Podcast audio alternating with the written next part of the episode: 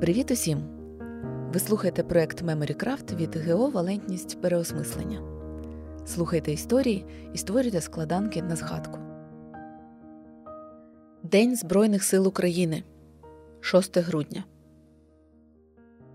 Що робить людину воїном? Як ви розумієте слово честь? Що ви відчуваєте, коли чуєте ЗСУ? Перші війни люди використовували зброю з найдавніших часів. Але спочатку вона була потрібна переважно для полювання. Під час льодовикового періоду на території Європи жили неандертальці та сапіенси. Обидва людські види добре пристосувалися до життя в льодовиковій тундрі. Вони полювали на мамонтів, бізонів, північних оленів. Неандертальці були сильніші за сапіенсів і зазвичай використовували списи, тримаючи їх у руках. А сапіенси були швидшими і витривалими і користувалися метальною зброєю з відстані дротиками, списами, бумерангами тощо.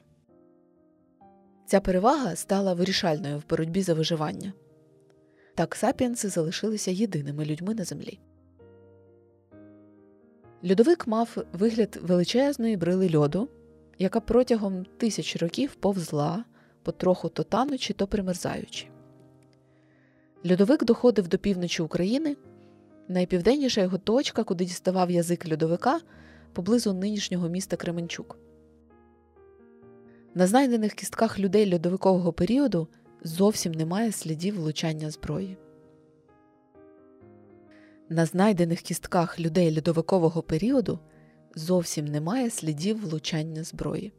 А от у післяльодовиковий період добувати їжу як раніше вже не вдавалося. Мисливці були змушені мігрувати за оленями, які так само мігрували за танучим льодовиком. А ті, хто залишались на місці, мали вигадувати нові способи прогодуватися. Люди більше не могли забезпечувати себе їжею лише мисливством, тому поступово виникло і почало розвиватись скотарство та землеробство. Цей перехід від відтворювального господарства назвали неолітичною революцією. Якщо раніше тварин для полювання було багато, людей мало, то в людей не було конкуренції за ресурси.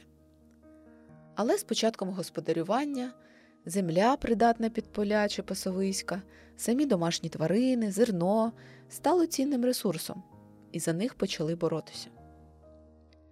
Голодний післяльодовиковий час призвів і до воєн.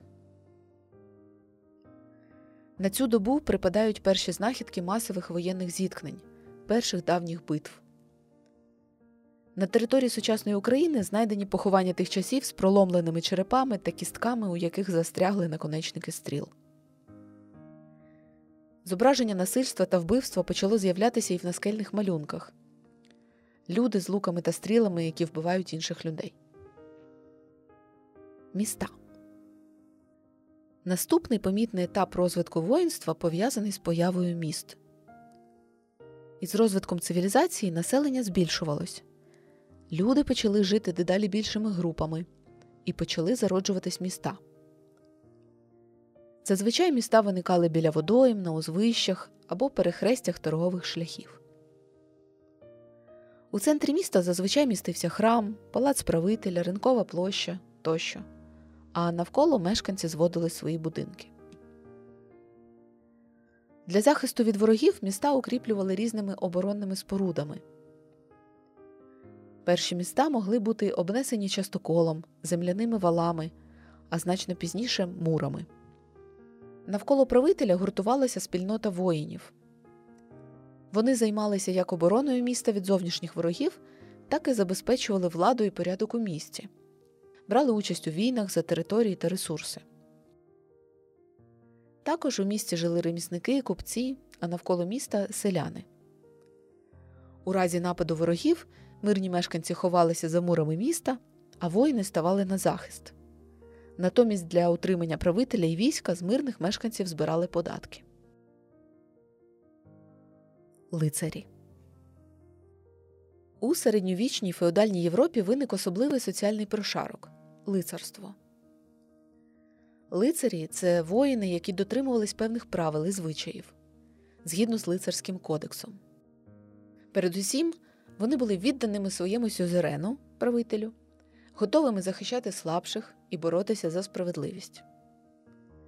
Окрім загальних цінностей, якими має керуватись лицар, кодекс також описував різноманітні ритуали ведення бою, змагання на турнірах чи посвяти в лицарі. Кожний лицар мав своє гасло, яке символізувало його ключовий принцип, згідно з яким він діяв.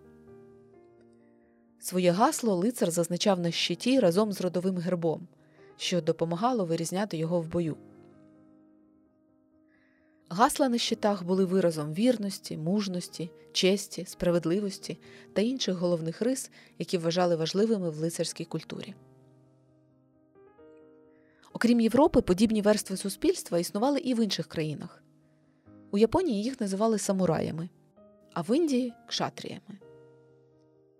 Самураї Самураї це японські воїни, які були охоронцями, воїнами та радниками японських імператорів та щогунів.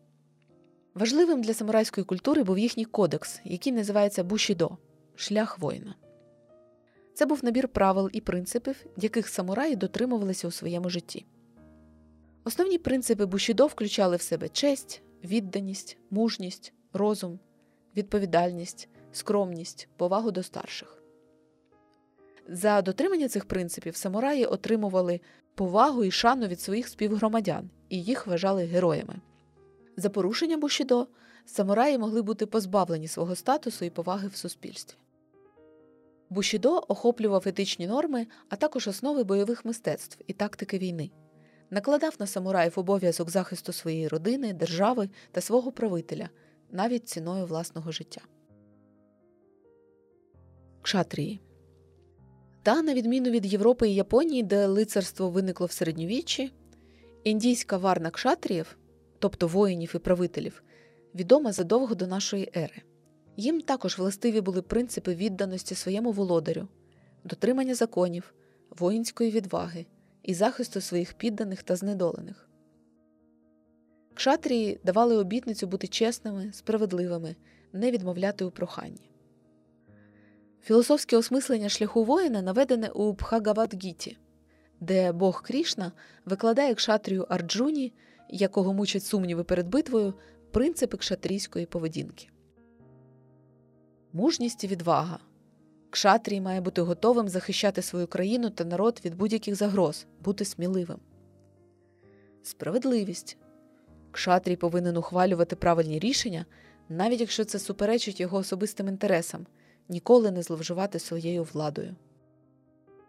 Чесність Кшатрій має виправдати довіру до нього, його дії не повинні суперечити його слову. Вірність Кшатрії повинні бути вірними не лише своїй країні і народу, а також власним ідеалам і переконанням. Відданість Кшатрії повинні бути відданими своїй дхармі, тобто своєму шляху, долі, покликанню мають служити своїй країні, своєму народу і бути готовими віддати своє життя за них. Козаки загалом козаків не можна повною мірою назвати лицарями, як кшатрів чи самураїв, оскільки вони були вільними воїнами без підпорядкування. Якщо лицарський кодекс насамперед передбачав служіння володарю, країні, то козаки вирізнялися мандрівною і волелюбною вдачею, духом незалежності та свободи. Проте і вони також мали свій негласний кодекс, який визначав принципи їхньої поведінки та бойової майстерності. Козакам були притаманні деякі риси, подібні до лицарського етикету чесність, гідність, мужність, відданість. Головним військовим та адміністративним центром козацтва Низового була Запорозька Січ. Низовим воно так називається через розташування в понизі Дніпра, тобто за порогами. І Січ мала свої закони.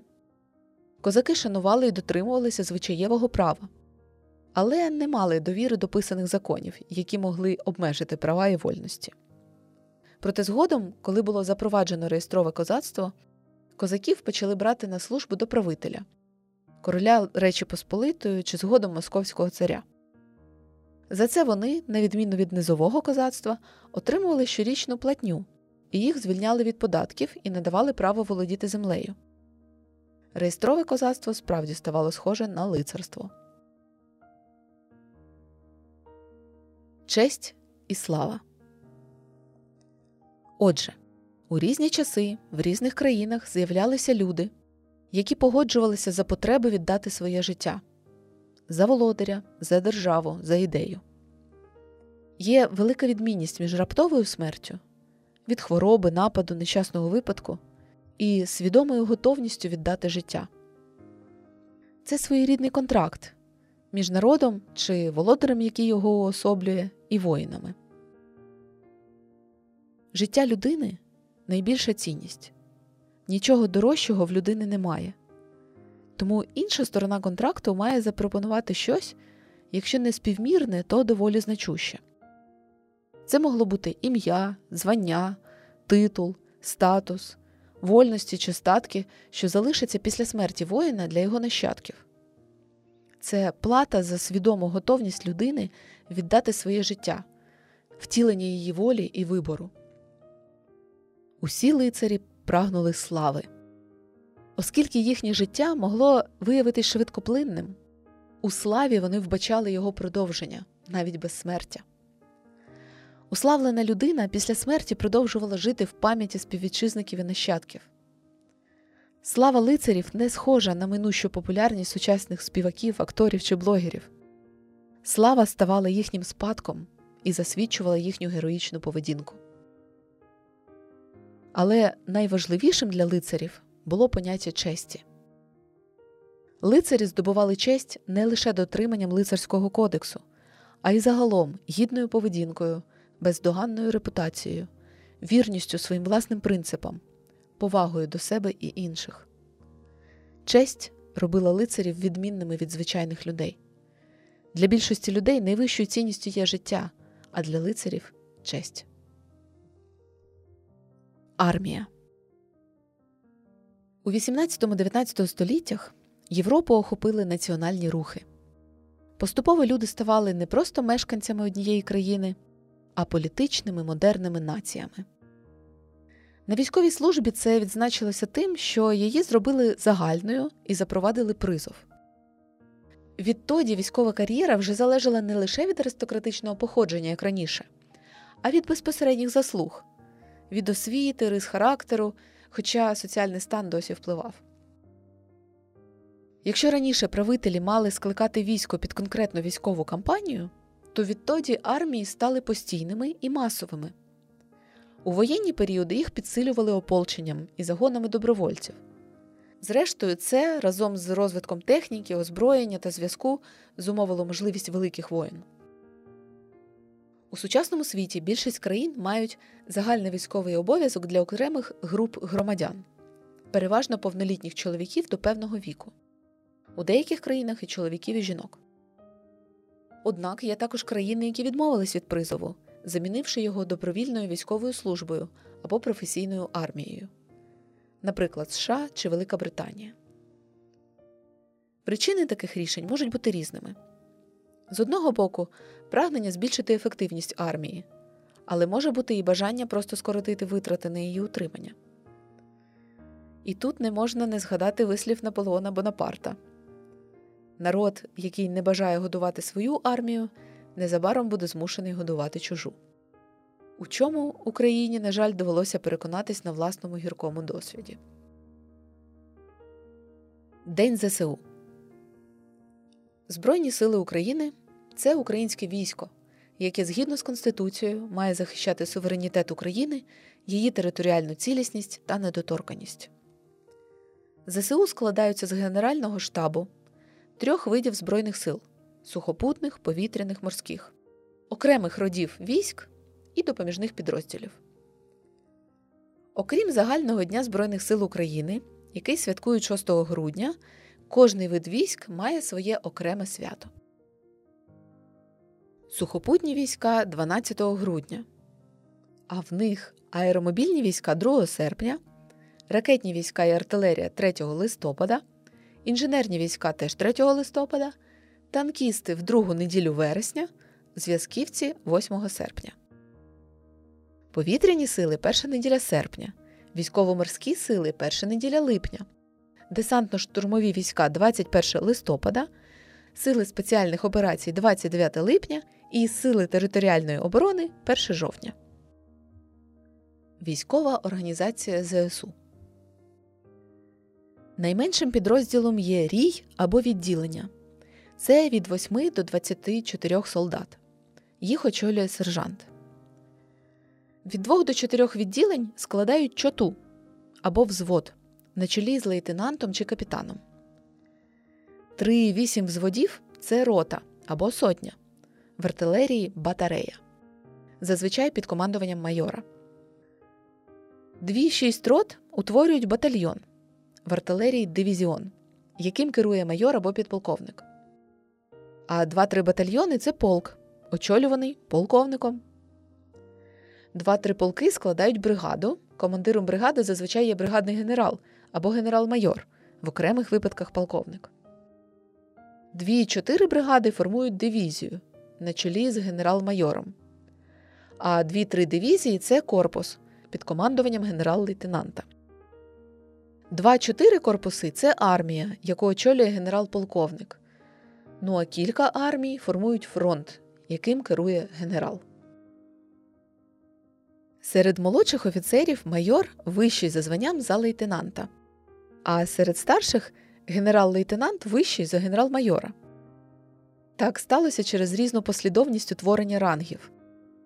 Майор походить із латини від слова major більший, а лейтенант з французької леотенан заступник.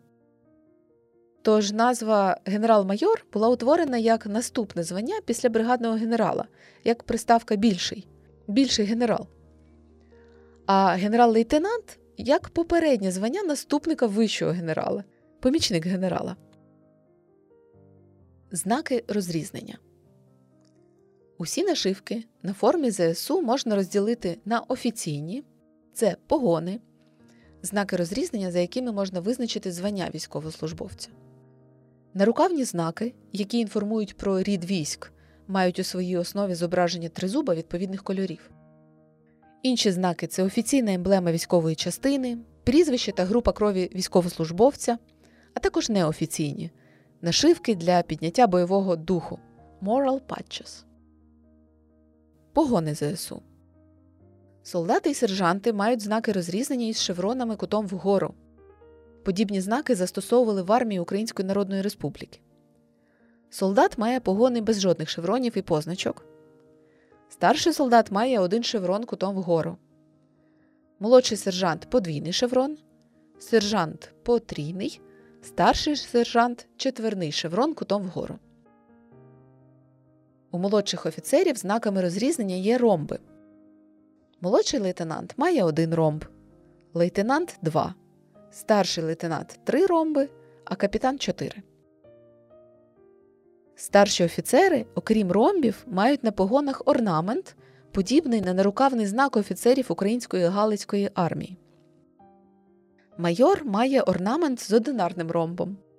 Підполковник орнамент з двома ромбами, полковник орнамент з трьома. А генеральські звання мають на погонах схрещені булави. Бригадний генерал має булави і один ромб. Генерал-майор булави і два ромби генерал-лейтенант булавий 3, а генерал булавий 4 ромби.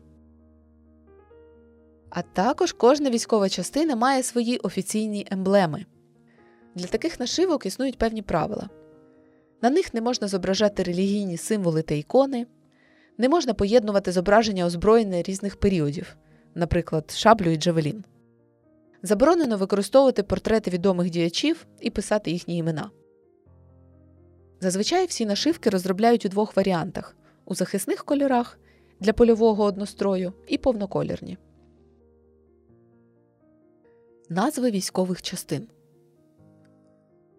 Усі війська ЗСУ розподілені за зонами відповідальності. Захід це Волинська, Рівненська, Львівська, Тернопільська, Хмельницька, Івано-Франківська, Закарпатська та Чернівецька області. Північ це Житомирська, Київська, Сумська, Чернігівська, Черкаська, Полтавська області та місто Київ. Схід це Харківська, Дніпропетровська, Запорізька, Донецька і Луганська області. А південь це Вінницька, Одеська, Миколаївська, Херсонська і Кіровоградська області. На території Криму наразі немає частин у підпорядкуванні ЗСУ. Назви військових частин армії відображають історію держави та її видатних діячів. У незалежній Україні назви військових частин тривалий час наслідували назви УРСР, які були пов'язані з історією Совєтського Союзу та його революційними подіями. Також зберігається колишня загальнорадянська нумерація частин. Так, наприклад, цікаво спостерігати, як поступово зникає совєтський спадок у назві, наприклад, 128-ї окремої гірсько-піхотної закарпатської бригади. У 1992 році вона мала назву 128-ма гвардійська механізована туркестанська дивізія імені маршала Радянського Союзу Гречка. У 2000 році, схоже, вирішили прив'язати назву дивізії до її географічного розташування, і вона стала 128-ю гвардійською механізованою туркестансько-закарпатською дивізією імені маршала Радянського Союзу Гречка. У 2004 році прибрали відсилку до радянського маршала. У 2012-му уточнили спеціалізацію, і дивізія з механізованої стала гірсько-піхотною. У 2013 році статус змінився з дивізії на бригаду, але тільки у 2015 році з назви зник Туркестан. Починаючи з 2016 року, це 128-ма окрема гірсько-піхотна Закарпатська бригада. Але і ця назва не остаточна, оскільки в Україні немає 128 бригад. Цей номер також наразі лишається совєтським спадком. Переназивання військових частин, так само як і перейменування вулиць чи скидання пам'ятників комуністичним і російським діячам, є важливим етапом державотворення і встановлення національної самоідентифікації в Україні. Наразі більшість військових частин отримали нові назви, які пов'язані з українською історією і культурою. Деякі військові частини можуть мати почесні назви які надають їм за заслуги перед державою, за розвиток армії або визначні бойові подвиги. Це є свідченням визнання та високої оцінки досягнень, а також служить для підвищення морального духу військовослужбовців. Чимало військових частин отримали назву на честь князів, козацьких ватажків, діячів УНР та інших. Це відображає тяглість українських військових традицій. А те, що військові частини обирають собі гасла, відсилає до лицарських традицій Європи.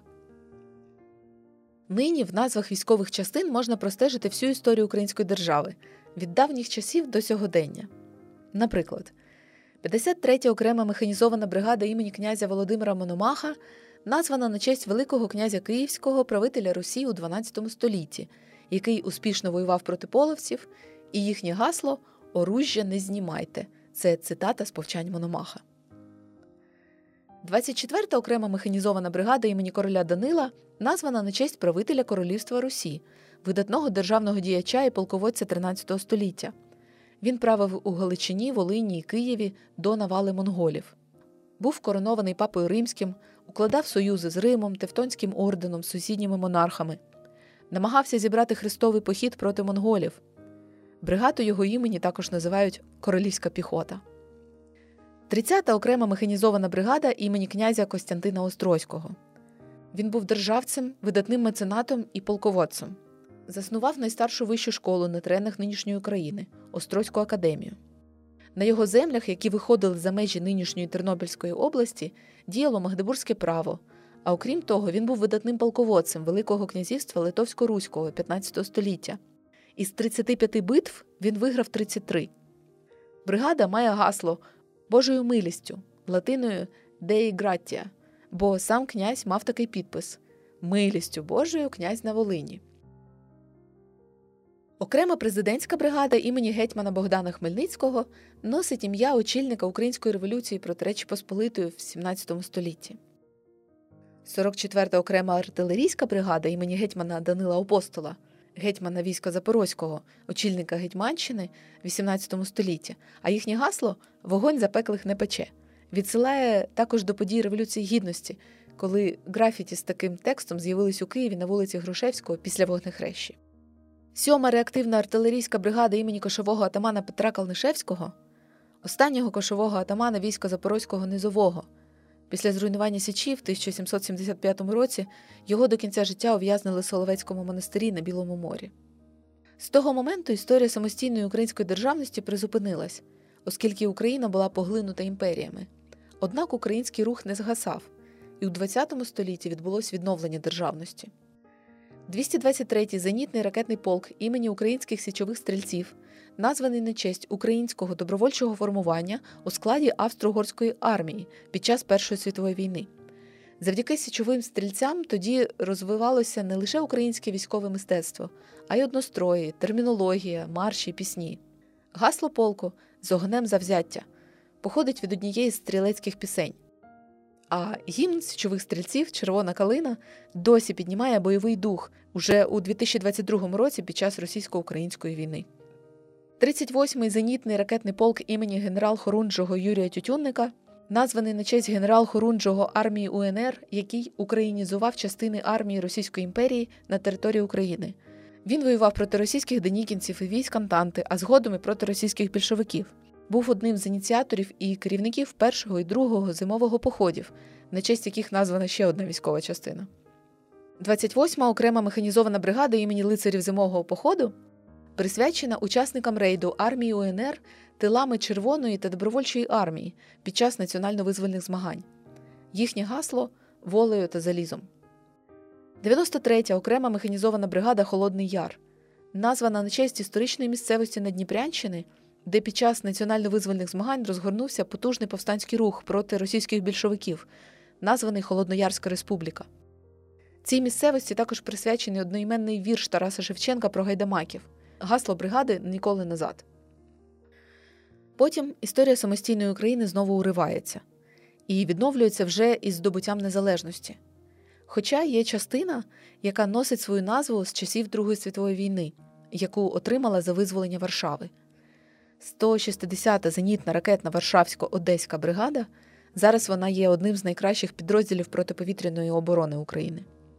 76-й окремий полк зв'язку і радіотехнічного забезпечення імені В'ячеслава Чорновола носить ім'я дисидента, політичного і громадського діяча, співзасновника народного руху і ініціатора проголошення декларації про державний суверенітет і акту проголошення незалежності України 24 серпня 1991 року. Просто зараз Україна проживає новий історичний етап. Ми ще не знаємо, яку назву отримує нинішня російсько-українська війна в історії.